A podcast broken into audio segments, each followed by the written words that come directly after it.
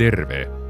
Minä olen Mika Kaartinen ja tämä on NHKn podcast vaikuttavuudesta sosiaali- ja terveydenhuollossa. Ensimmäisellä tuotantokaudella haastattelemme ihmisiä, jotka oikeasti tietävät, mitä vaikuttavuus on. Lähde kanssamme selvittämään, miten vaikuttavuuden maailman kannattaa syventyä ja miten ottaa ne ensimmäiset konkreettiset askeleet.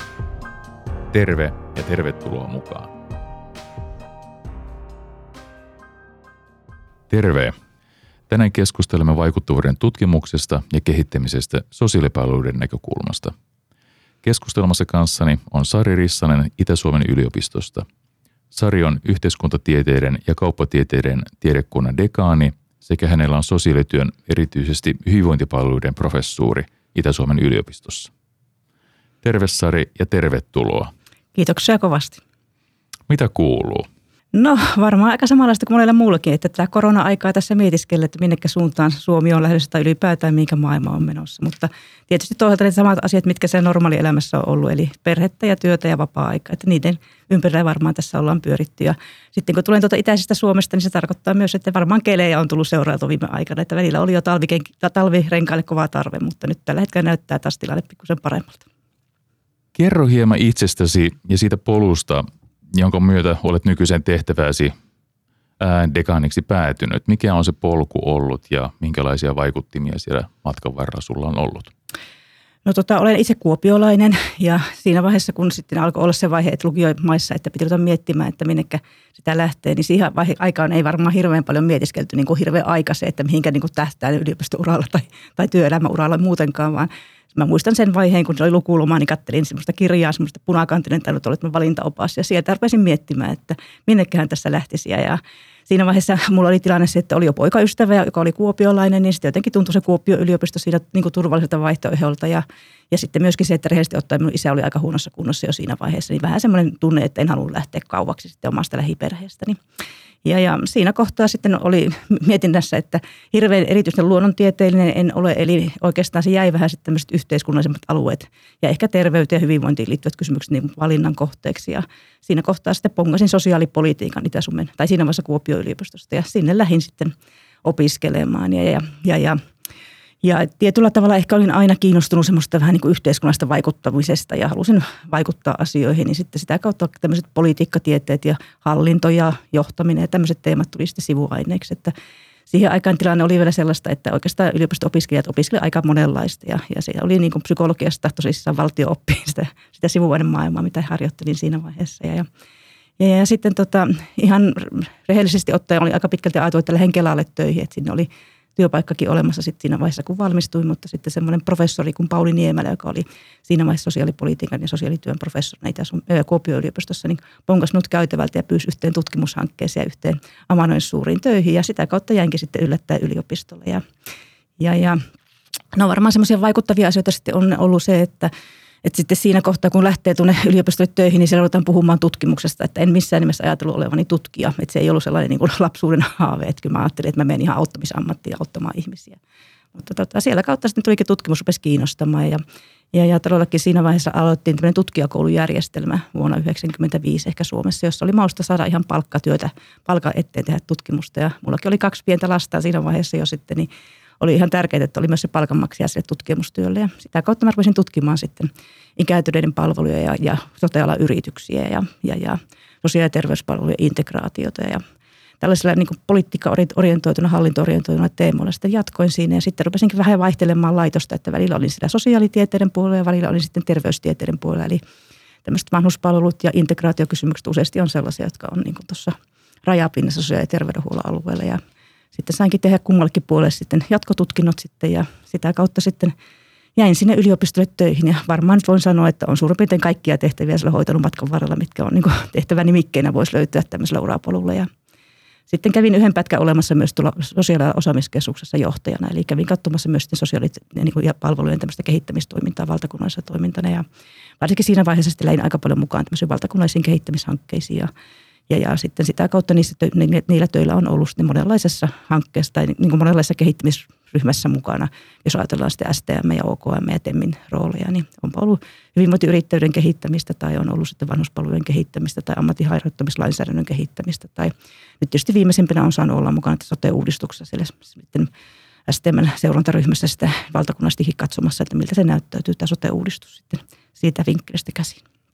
Mutta tämmöisiä varmaan sieltä taustalta löytyy, että se, että ehkä se, että perheessä oli kuitenkin sitä terveyden ja hyvinvoinnin kanssa olevaa ongelmatiikkaa silloin lapsuuden vuosina, niin varmaan ajoi jotenkin tällaisille sotealoille, mutta toisaalta taas sitten tämmöinen oma ajatusmaailma on ehkä tälle vähän niin kuin, ehkä silleen niin semmoinen hallintopolitiikka, vaikuttamisperusteinen toimija, niin sitä kautta tämmöiset niin kuin, ehkä vähän makrotieteetkin kiinnosti sitten minua. Ja sille tielle jäin sitten ja sitten totta kai on ollut vahvasti mukana sitten Itä-Suomen yliopistoa perustamassa siinä vaiheessa, kun Kuopio yliopisto ja Joensuun yliopisto meni yhteen. Ja, ja sitä kautta sitten, olin jo, olin jo aikaisemminkin ollut varadekaanin roolissa siellä Kuopio yliopistolla, mutta sitten nyt viimeiset vuodet on ollut dekaanina ja just tuossa keväällä oli validat, että jatkan nyt sitten myöskin vielä seuraavat neljä vuotta todennäköisesti sitten samanlaisessa dekaanin tehtävässä tässä Itä-Suomen yliopistossa. Ja siellä on nyt sitten tämmöisen täyspäiväisen johtamispestissä.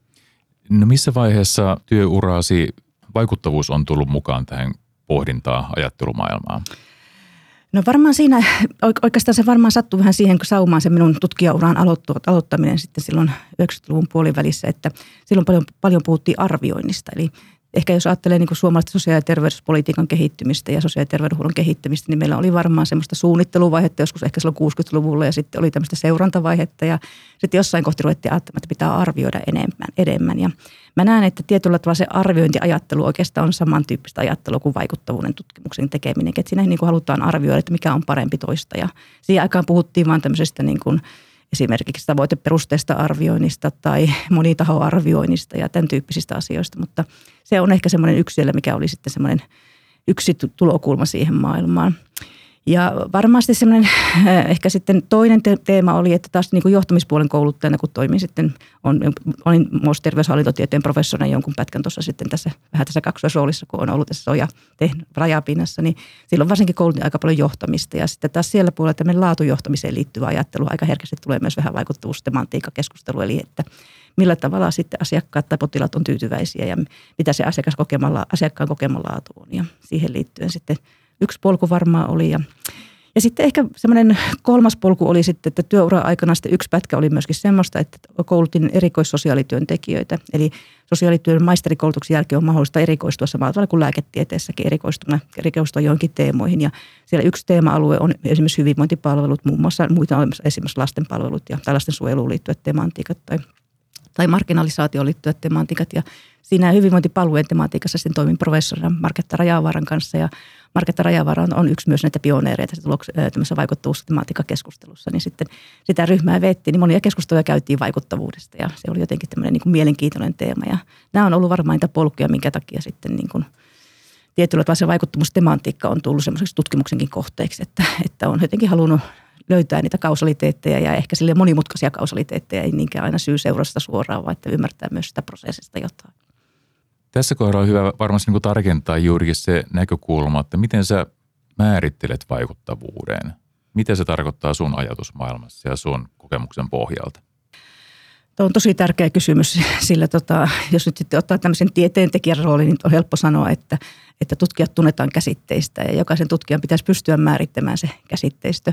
Mutta se, että meillä olisi olemassa semmoinen yhteinen konsensus esimerkiksi eri tieteenalojen kesken ihan suoraan siitä, että miten vaikuttavuus pitää määritellä, niin valitettavasti tilanne ei ihan sitä ole, vaan jokainen tieteenala vähän tuottaa ja jokainen tutkija tuottaa sitä omaa, omaa näkökulmaansa.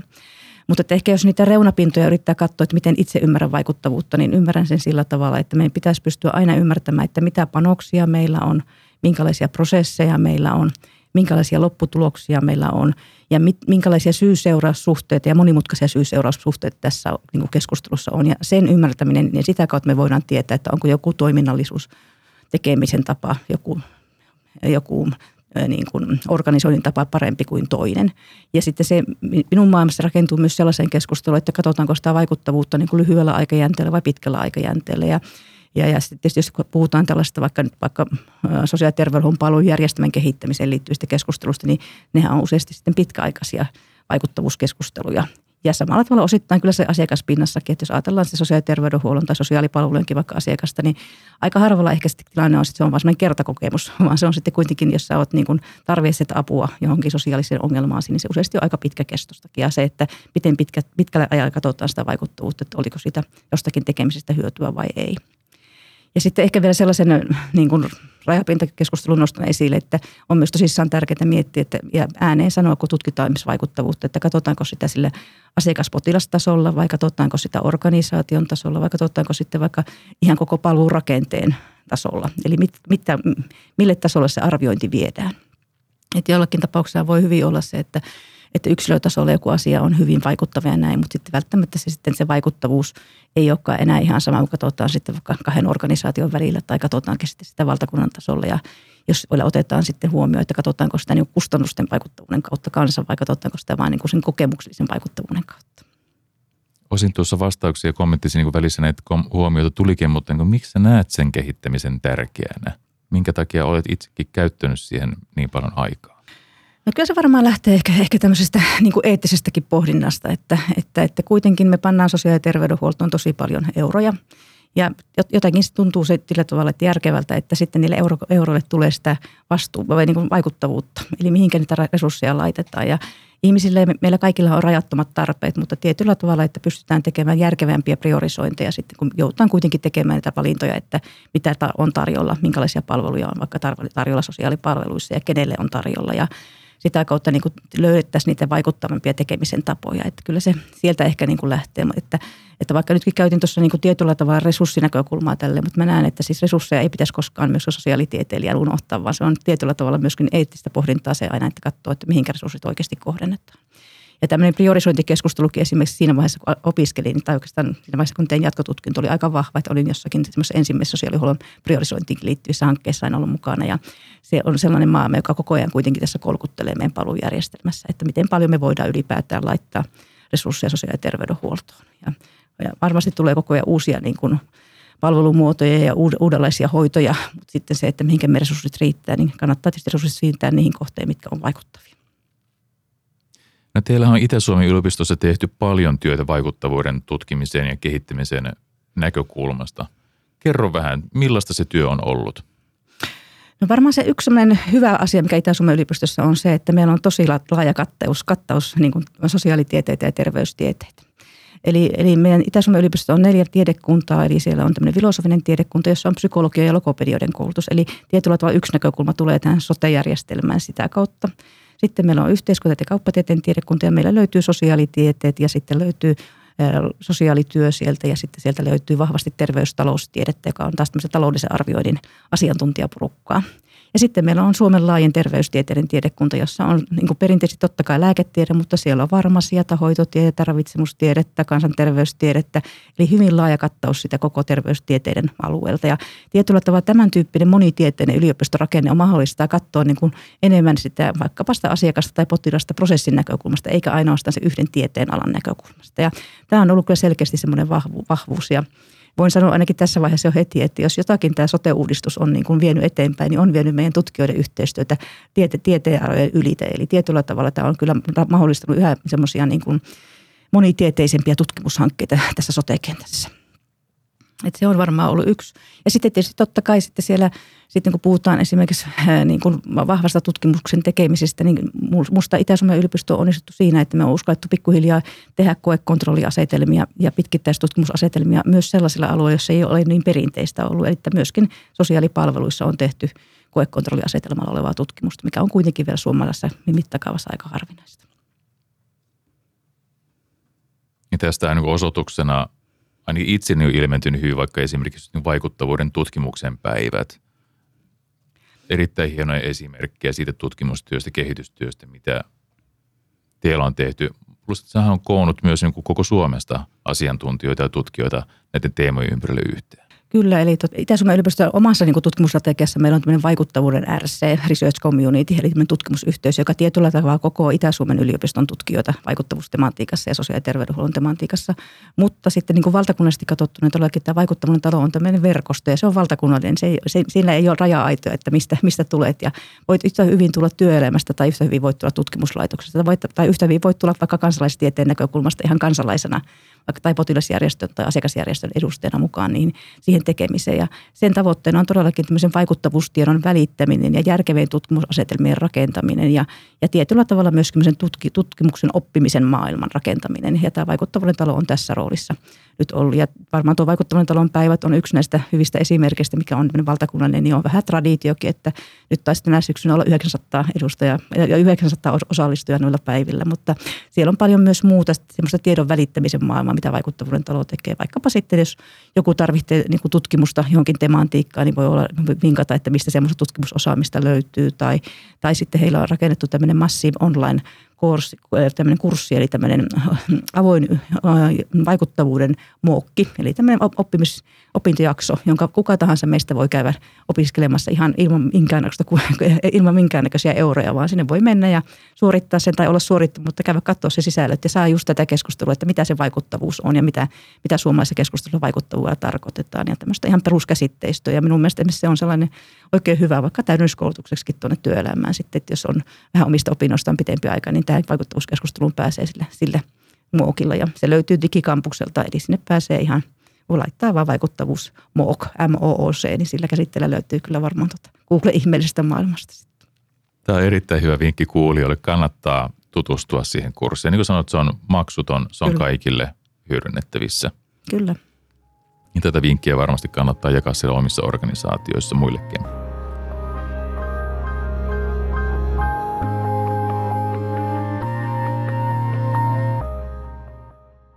No miten muuten näet sitten niin kuin laajemmassa kontekstissa niin kuin suomalaisessa niin kuin yhteiskunnassa ää, vaikuttavuuden tutkimuksia ja kehittämisen nyt tarkastelen nimenomaisesti niin sosiaalipalveluiden niin kuin näkökulmasta?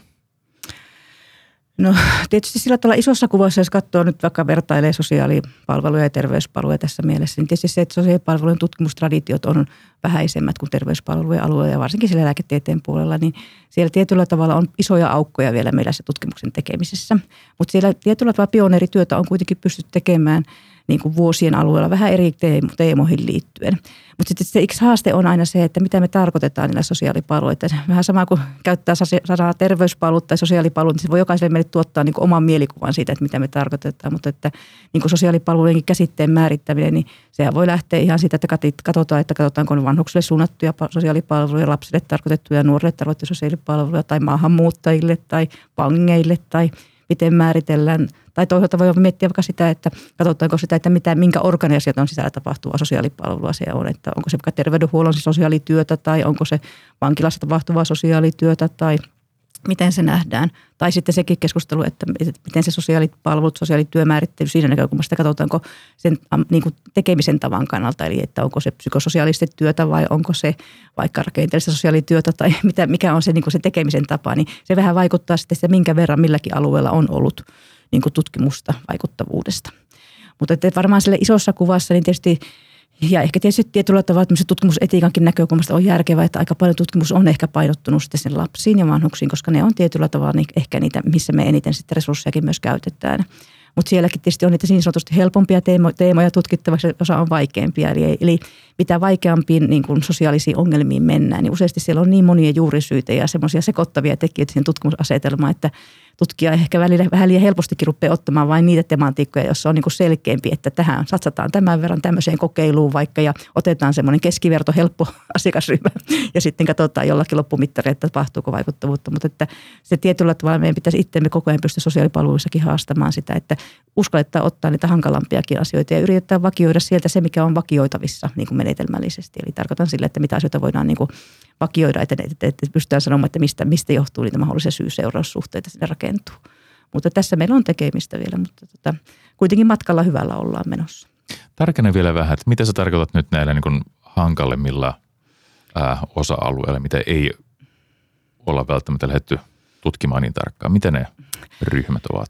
No tietysti jos ajatellaan sosiaalityön vaikka ihan puhtaasti siitä vinkkelistä, niin kyllähän varmaan esimerkiksi niin semmoisien oikein syrjäytyneiden nuorten niin kuin tutkiminen on tietyllä tavalla haastavampaa. Että tietyllä tavalla sitten siellä ylipäätään, että saadaan sitä tutkimusaineistoa niin, ja sitten ylipäätään, että löydetään semmoisia tekemisen tapoja, joita voidaan vakioida sitä, niin kuin sitä prosessia tarpeeksi hyvin.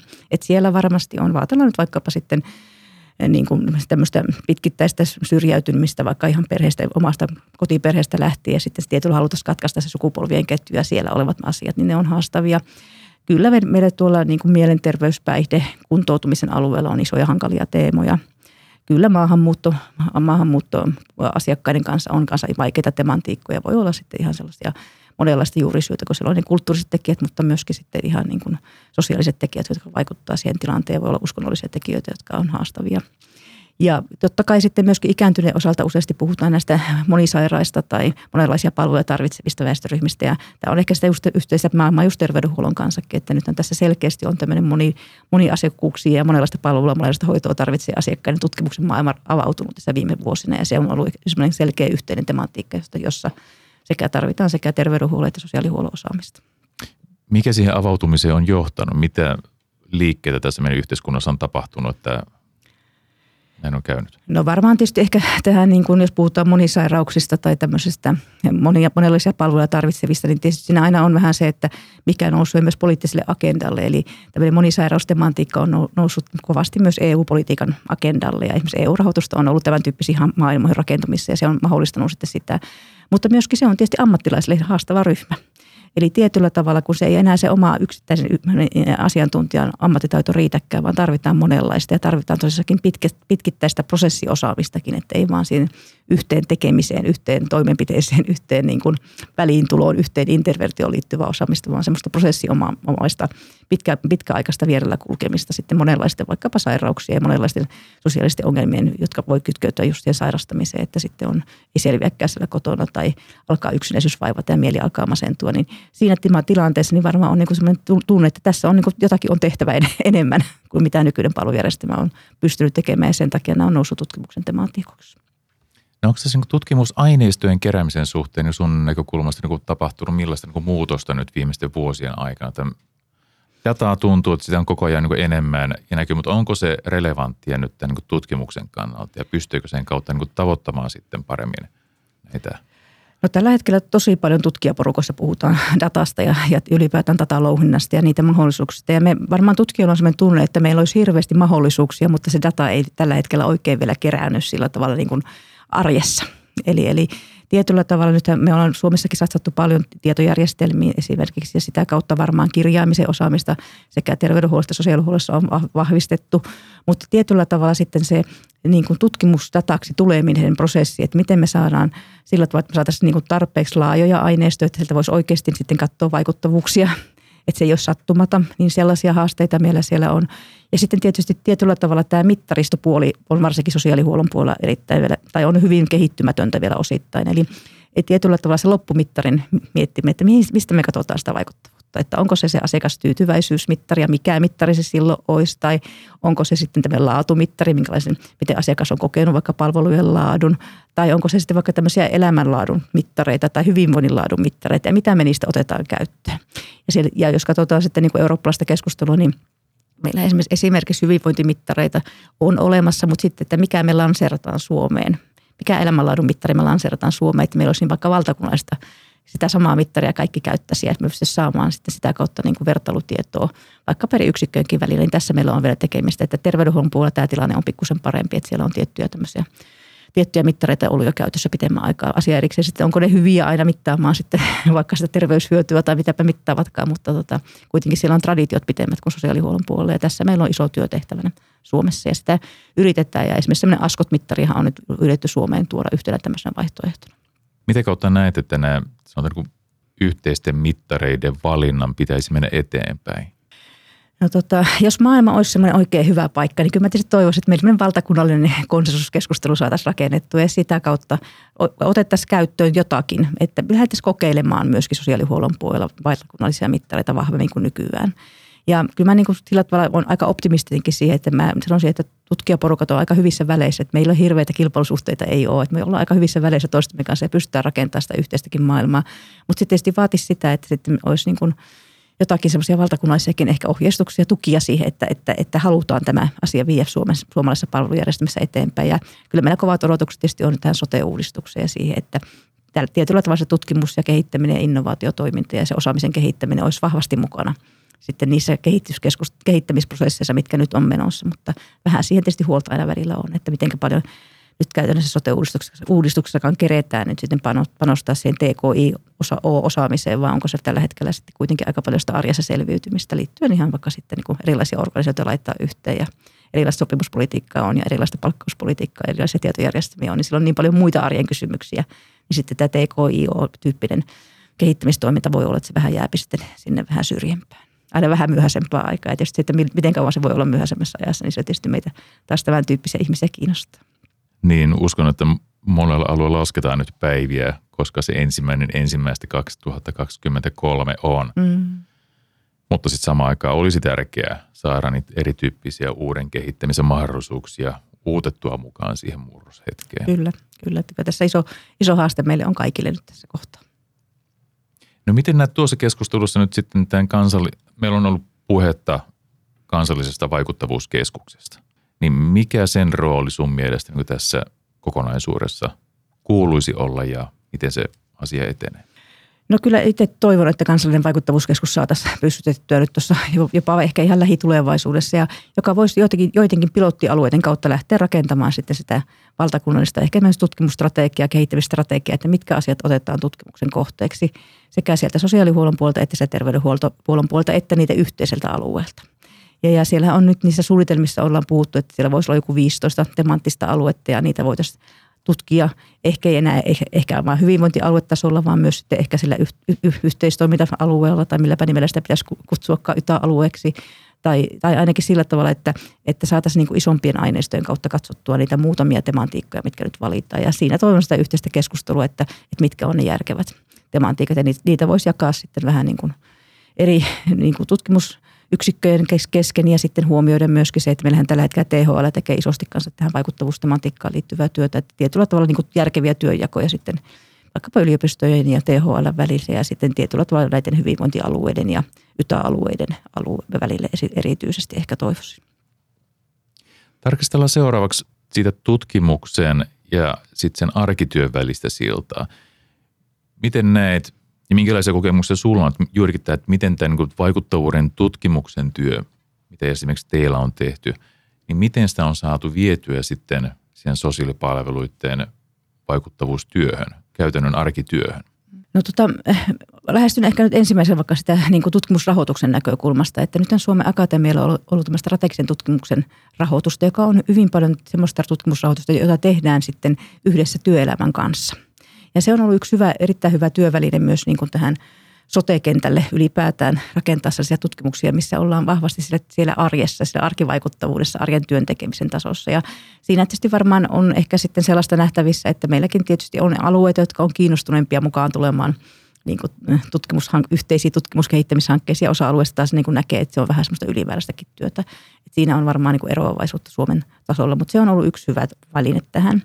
Ja sitten sosiaalityön puolella on nyt ollut muutaman vuoden, tai, tai olisiko nyt kaksi kertaa ollut rahat on ollut valtion tutkimusrahoitus, joka on suoraan spesifisti ollut sosiaalityöhön. Ja siellä niin kuin niissä valtion asetuksissa lukee, että siinä yhtenä tärkeänä asiana on sosiaalityön vaikkapa vaikuttavuuden tutkimukseen kohistava tekeminen. Ja siellä kanssa on vahvasti mukana sitten niin kuin työelämä niissä hankkeissa. Ja, ja vaikka otan nyt esimerkkiä Itä-Suomen yliopistosta, niin meillä tällä hetkellä esimerkiksi sillä valtion tutkimusrahoituksella tutkitaan vaikkapa lastensuojelu ja lasten psykiatrian välistä yhteisasiakkuutta tai ollaan mukana sellaisessa hankkeessa, jossa tutkitaan toimeentulotuen ja ennaltaehkäisevän työn välisiä suhteita tai tutkitaan terveyssosiaalityötä sitten tai, tai tutkitaan vammaispalveluja. Ja, ja nämä tämmöiset hankkeet on sitten semmoisia, missä on sitten useita yliopistoja useasti mukana. Mutta nyt mainihin muutaman, missä sitten Itä-Suomen yliopisto on joko vetämässä tai mukana. Ja nämä on kyllä tosi tärkeitä niin kuin tietyllä tavalla pilotteja sitten sinne työelämään. Ja sitten tietysti ehkä sen verran otan, että jos nyt sitten ihan tähän ajan, ajankohtaiskeskusteluun sote-uudistuksen osalta menee, menee, niin otan sen esille, että nyt esimerkiksi näissä tulevaisuuden sote-keskuksissa hyvin monessa on puhuttu siitä, että, että siellä täytyy olla vaikuttavuus, vaikuttavuustietoa käytössä ja se on rakennettu sinne niin kuin, niin hankesuunnitelmiin. Ja, ja varmaan siinä on kanssa sitten vähän nyt alueellista eroavaisuutta, että, että onko se jäänyt siellä kuolleeksi kirjaimiksi vai onko sinne pystytty rakentamaan niihin tulevaisuuden sote-keskuksiin myös tutkimuksellisempia asetelmia. Ja totta kai tällainen tutkija sydämellä oleva ihminen toivoisi, että nyt ei missattaisi tätä tilaisuutta, vaan ihan oikeasti mietittäisiin, että, että millä tavalla se tutkimusaineistot pystyisi rakentumaan ja tutkimusasemat rakentumaan silleen siinä arjen työssä ilman, että se ei tuottaisi hirveästi ylimääräistä teke, tekemistä, vaan se olisi sitä arjen, arjen seurantatietoa, arviointitietoa, joka sitten tutkija ihmisellä kääntyy aika nopeasti se tutkimustiedoksi, mutta samastahan siinä on kyse loppujen lopuksi minun näkökulmasta. Onko se jotain esimerkkiä siitä, että jollain millä alueella asia olisi viety sitten jo eteenpäin?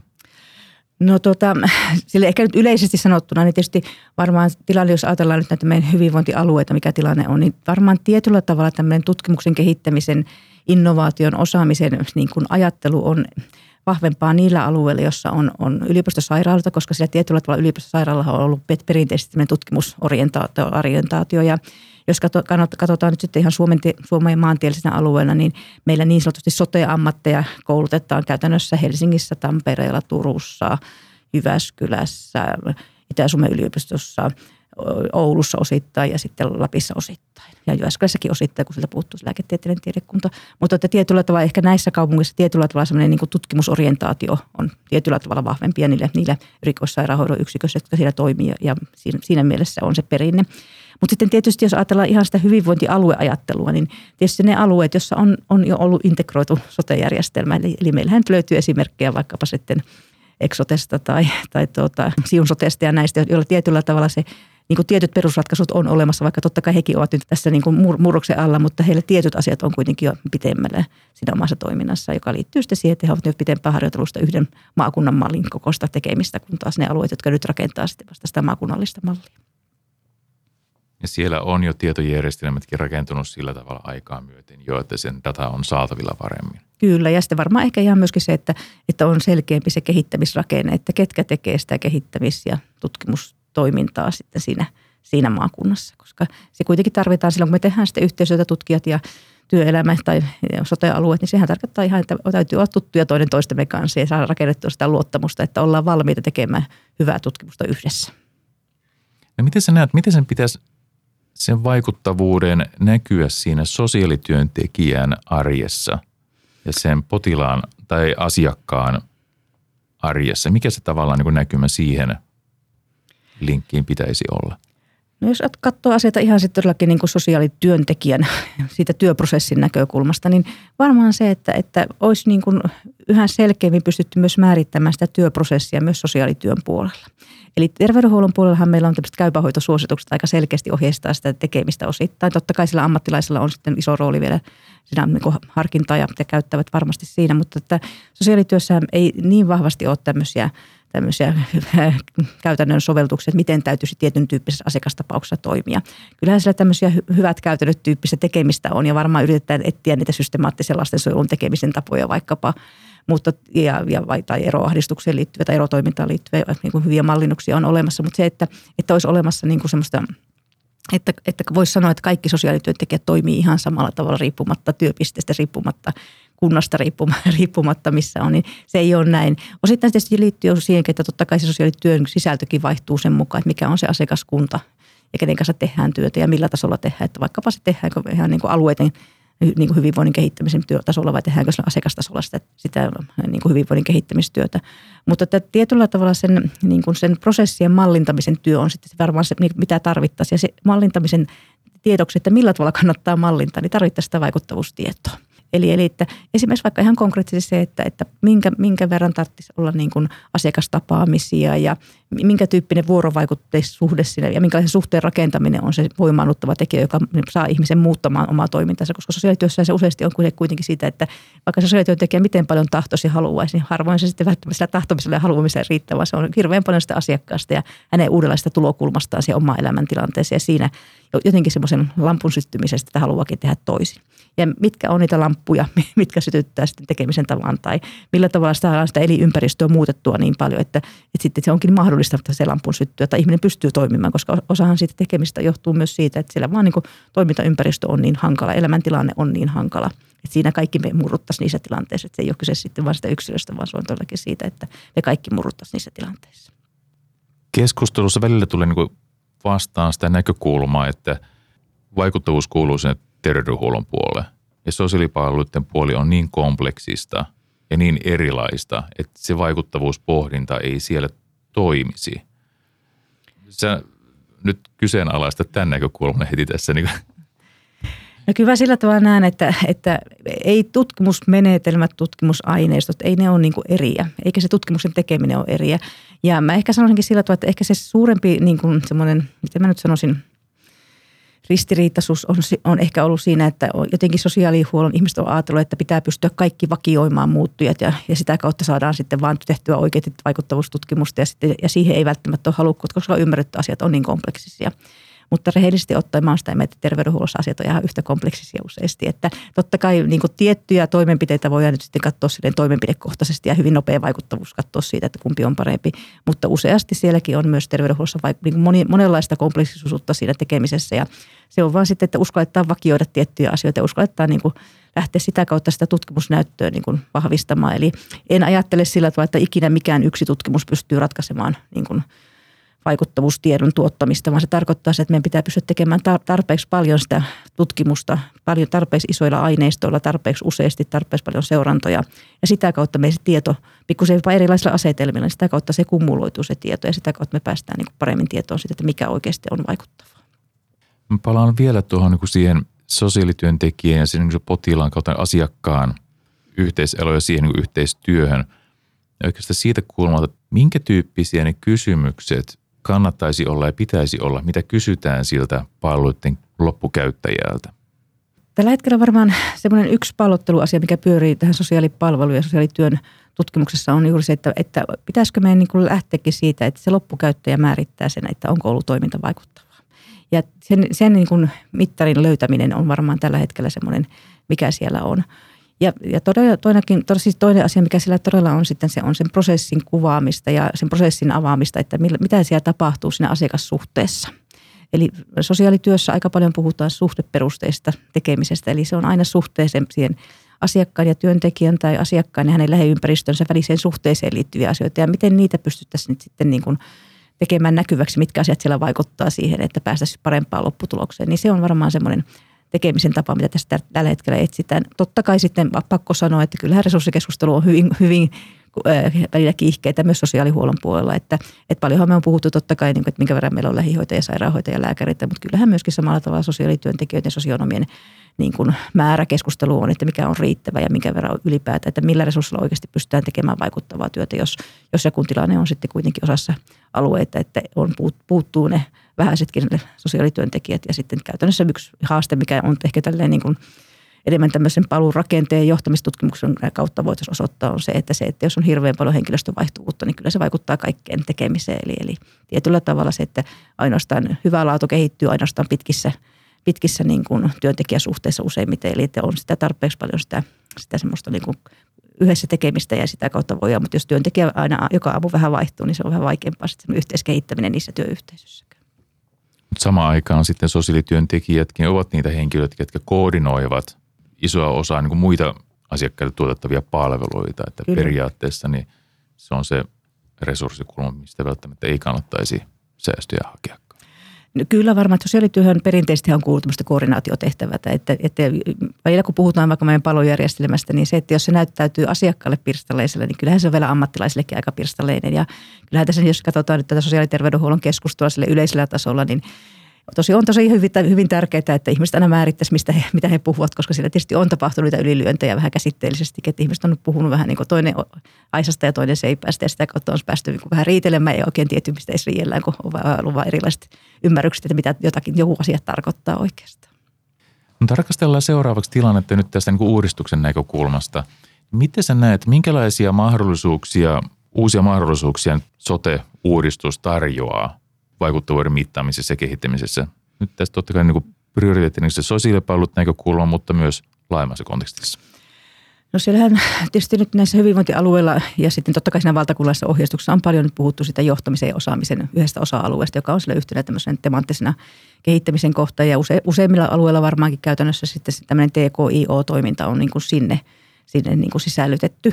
Ja kyllä mä sitä kovasti toivon, että, että sille keskustelullekin olisi riittävästi nyt aikaa tässä kohtaa, kun suunnitellaan sitä uutta sotea sinne alueelle. Eli todellakin mietittäisiin, että mistä halu, asioista tarvitaan palautetietoa, minkälaista – johdon tietojärjestelmässä ne on rakentumassa. Ja, ja sitten sitä kautta niin myös otettaisiin mukaan kumppanuuteen meitä tutkimuslaitoksia. Eli yhdessä kehitettäisiin sitten sitä tutkimuksen tekemistä, että meillä pikkusen on semmoisia huonoja kokemuksia, että on aina ollut joku vaikkapa hanke jossakin olemassa ja sitten on jälkikäteen tajuttu siinä viimeisellä hankkeen puolen vuoden aikana, että, että tarvitaankin vaikuttavuustietoja. Siinä kohtaa kutsuttu tutkijat kaveriksi, mutta huomattu, että eihän sitä oikeastaan vaikuttavuutta voi tutkia nyt enää jälkikäteen, kun ei ole aineistoa kirjattu siitä ennen vaiheesta tai, tai ylipäätään se asetelma ei ole niin tutkimuksellisesti kantava. Ja sen takia toivon, että näitä asioita yhdessä nyt pähkättäisiin. Ja, ja sanoisinkin sillä tavalla, että kyllä varmasti osalla alueella on tosi pitkälläkin tämä keskustelu, että siinä kohtaa aika paljon varmaan vaikuttaa myös se, sen niiden vatealueiden tai niiden hyvinvointialueiden valmistelutoimijoiden niin kuin oma näkymä tähän tutkimuksen tekemiseen, että onko se semmoinen niin yhteistyöskumppanirakenne vai onko se jollakin tavalla pelko, pelko, niin kuin tämmöinen niin kuin vähän mörkö siitä, että se syö vaan resursseja eikä tuota kuvallista apua sitten siihen arjen ongelmiin. Tai sitten, että se arki on niin rasittava, että ei kerkeä yhtään katsomaan pitemmälle. Että toivon, että kaikilla vateen valmisteluilla olisi nyt mahdollista katsoa pikkusen myöskin tuonne sitten vähän sinne 25 ja 30 ja missä me siinä ollaan, kun ja minkälaiset rakenteet tukisivat sitten sitä yhteiskehittämistä.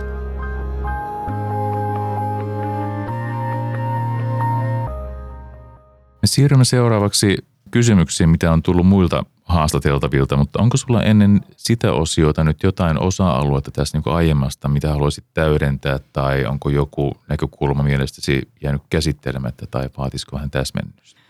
No ehkä sellaisen käsitteellisen, kun mä, mä tykkään käsitteestä, varmaan on tässä haastattelun aikana jo näkynytkin, että mä tykkään sitten, että, että, että puhuttaisiin vähän, mitä käsitteellä kukakin meistä aina tarkoittaa. Yksi varmaan sellainen keskustelu on, on tämä näyttöön perustuva ajattelu, mikä tässä on tietyllä tavalla tähän vaikuttavuustematiikkaan kanssa liittyvä. Ja tällä hetkellä varmasti kaikki kouluttajat ja sotealan ihmiset puhuu, että, että pitäisi olla näyttöön perustuvaa maailmaa. Ja, ja se ehkä semmoinen yksi kysymys on sitten siitä, että mitä me sillä näytöllä tarkoitetaan se herkästi saattaa mennä sitten esimerkiksi tutkijapuolella siihen keskusteluun, että se on vain sitä tutkimusnäyttöä. Mutta jos katsotaan ihan ylipäätään semmoista historiallista näkymää siitä, että mitä näyttöön perustuva toiminta on, niin sillähän useasti nähdään, että siellä on siinä näytössä takana ollut kuitenkin, siinä on ollut se tutkimustieto, mutta siellä on ollut se asiakkaan oma kokemustieto, se ammattilaisen niin asiantuntijatieto, että se toimintaympäristöön, se ympäristöön liittyvä tieto. Ja esimerkiksi semmoinen sosiaalipalveluja paljon keskustelut tullut tästä teemasta oleva ihminen on, on, on Petteri Paasio, joka on omassa lisuudessaan tuonut tätä keskustelua näkyväksi. Eli että, että tietyllä tavalla semmoinen ajatus siitä, että ainoastaan se tutkimusnäyttö on sitten kuitenkaan se, mikä pelastaa maailman, niin se varmaan pelastaa tiettyyn asti, mutta tietyllä tavalla on tosi tärkeää myös, että, että kunnioitetaan sitten sitä asiakkaan omaa ääntä ja kunnioitetaan sitten se ammattilaisenkin näkymää siitä, että mikä, mikä on tässä tilanteessa todennäköisesti tämän tyyppiselle asiakkaalle tai potilaalle sitten parasta. Että, että nähdään sen, niin se näyttö, että se voi sisältää näitä kaikkia aspekteja, mutta totta kai tärkeintä, että sieltä ei puutu se tutkimusnäyttö sitten, mikä saattaa kuitenkin välillä puuttua vielä sinne meidän palvelujärjestelmän arjessa. Erittäin hyvä täydennys, kiitos. Siirrytään muiden haastattelijoiden sinulle lähettämiin kysymyksiin. Sari Mäkinen Pirkanmaan sairaanhoitopiiristä lähetti tällaisen kysymyksen, että miten sosiaalipalveluissa pystytään määrittämään prosesseja ja mittaamaan vaikuttavuutta? Tästä me ollaan keskusteltu hyvin, mutta kiteytä vielä tähän ajatuksiasi? No, minun mielestä kuitenkin pitää pystyä sitä omaa prosessi, työprosessiansa kuvaamaan. Että jokaisen ammattilaisen pitää omaa työprosessia kuvata. Ja sieltä varmasti löytyy niitä yhteisiä asioita sitten ammattilaisten välillä. Ja niitä pystytään aina sitten vakioimaan ja katsomaan, että jos tehtäisikin tällä tavalla tai tehtäisiin tällä tavalla, niin kumpiko tuottaisi lopputuloksessa parempaa. Ja sitten se loppupuolen mittarista, tuossa äsken jo puhuttiinkin aika paljon, mutta että minusta kannattaa nyt vaan valtakunnallisesti sopia muutamaa kokeilla ja katella, että mihinkä se johtaisi, jos niitä käytettäisiin vaikka loppumittarina. Että ei jää koko ajan vaan siihen vellovaan keskusteluun, että ei uskalleta yrittääkään.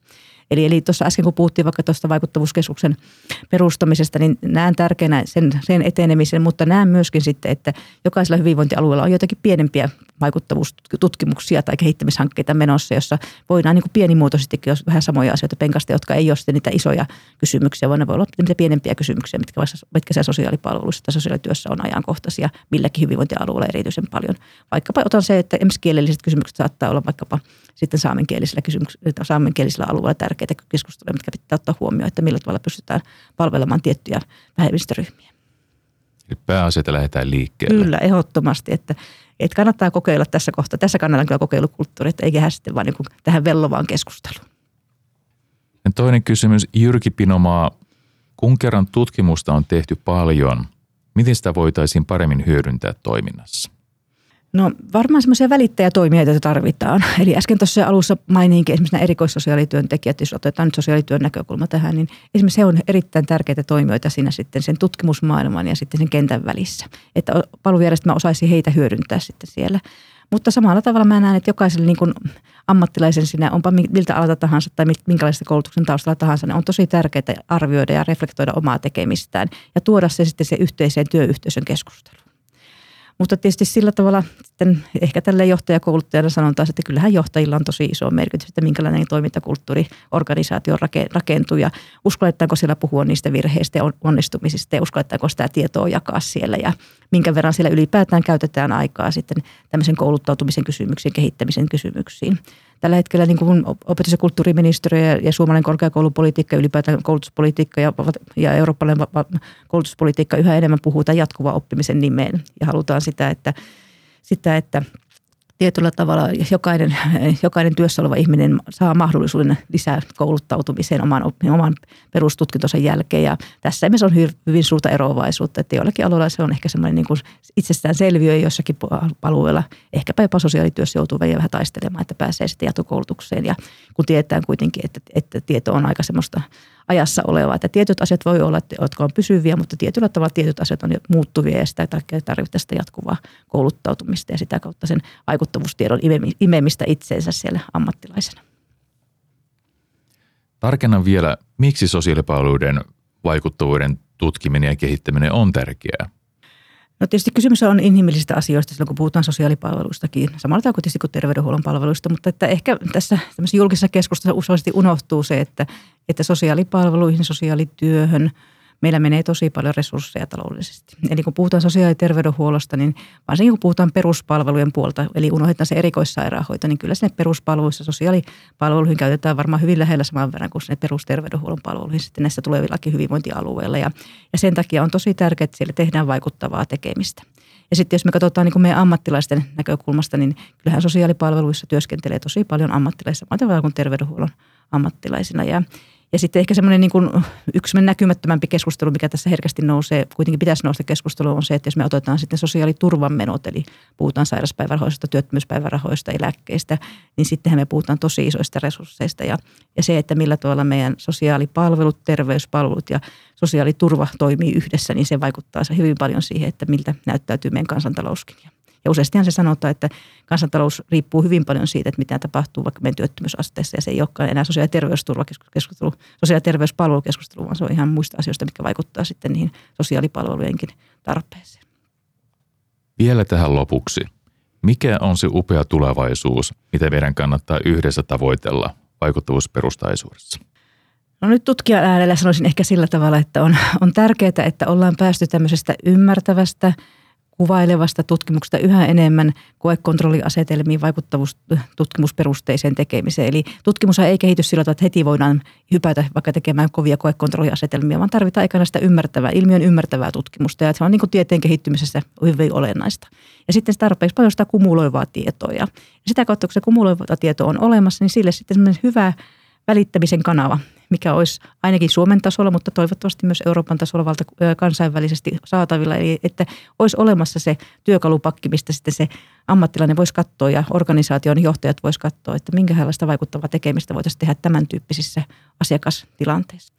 Ja sitten tietysti, että maailma ei lopu, että maailma olisi jotenkin vielä parempi paikka, niin ehkä haluan sitä vielä lopuksi korostaa, että, että on tärkeää, että ei keskitytä ainoastaan siihen sosiaali- ja terveyspalveluihin. Että yhä tärkeimpiä kysymyksiä tällä hetkellä syntyy sitä kautta, että me katsotaan myöskin vaikka koulutoimen, nuorisotoimen tekemistä ja otetaan laajempi näkökulma niiden, niiden ammattilaisten tekemisiä, jotka käytännössä on sitten niiden vaikka sosiaalisten ongelmien ympärille. Ja tässä tulee lähelle esimerkiksi jos sitten nopeasti poliisitkin keskusteluun tai tulee erityisesti työvoimahallinnon palvelut ja tämän tyyppiset kokonaisuudet.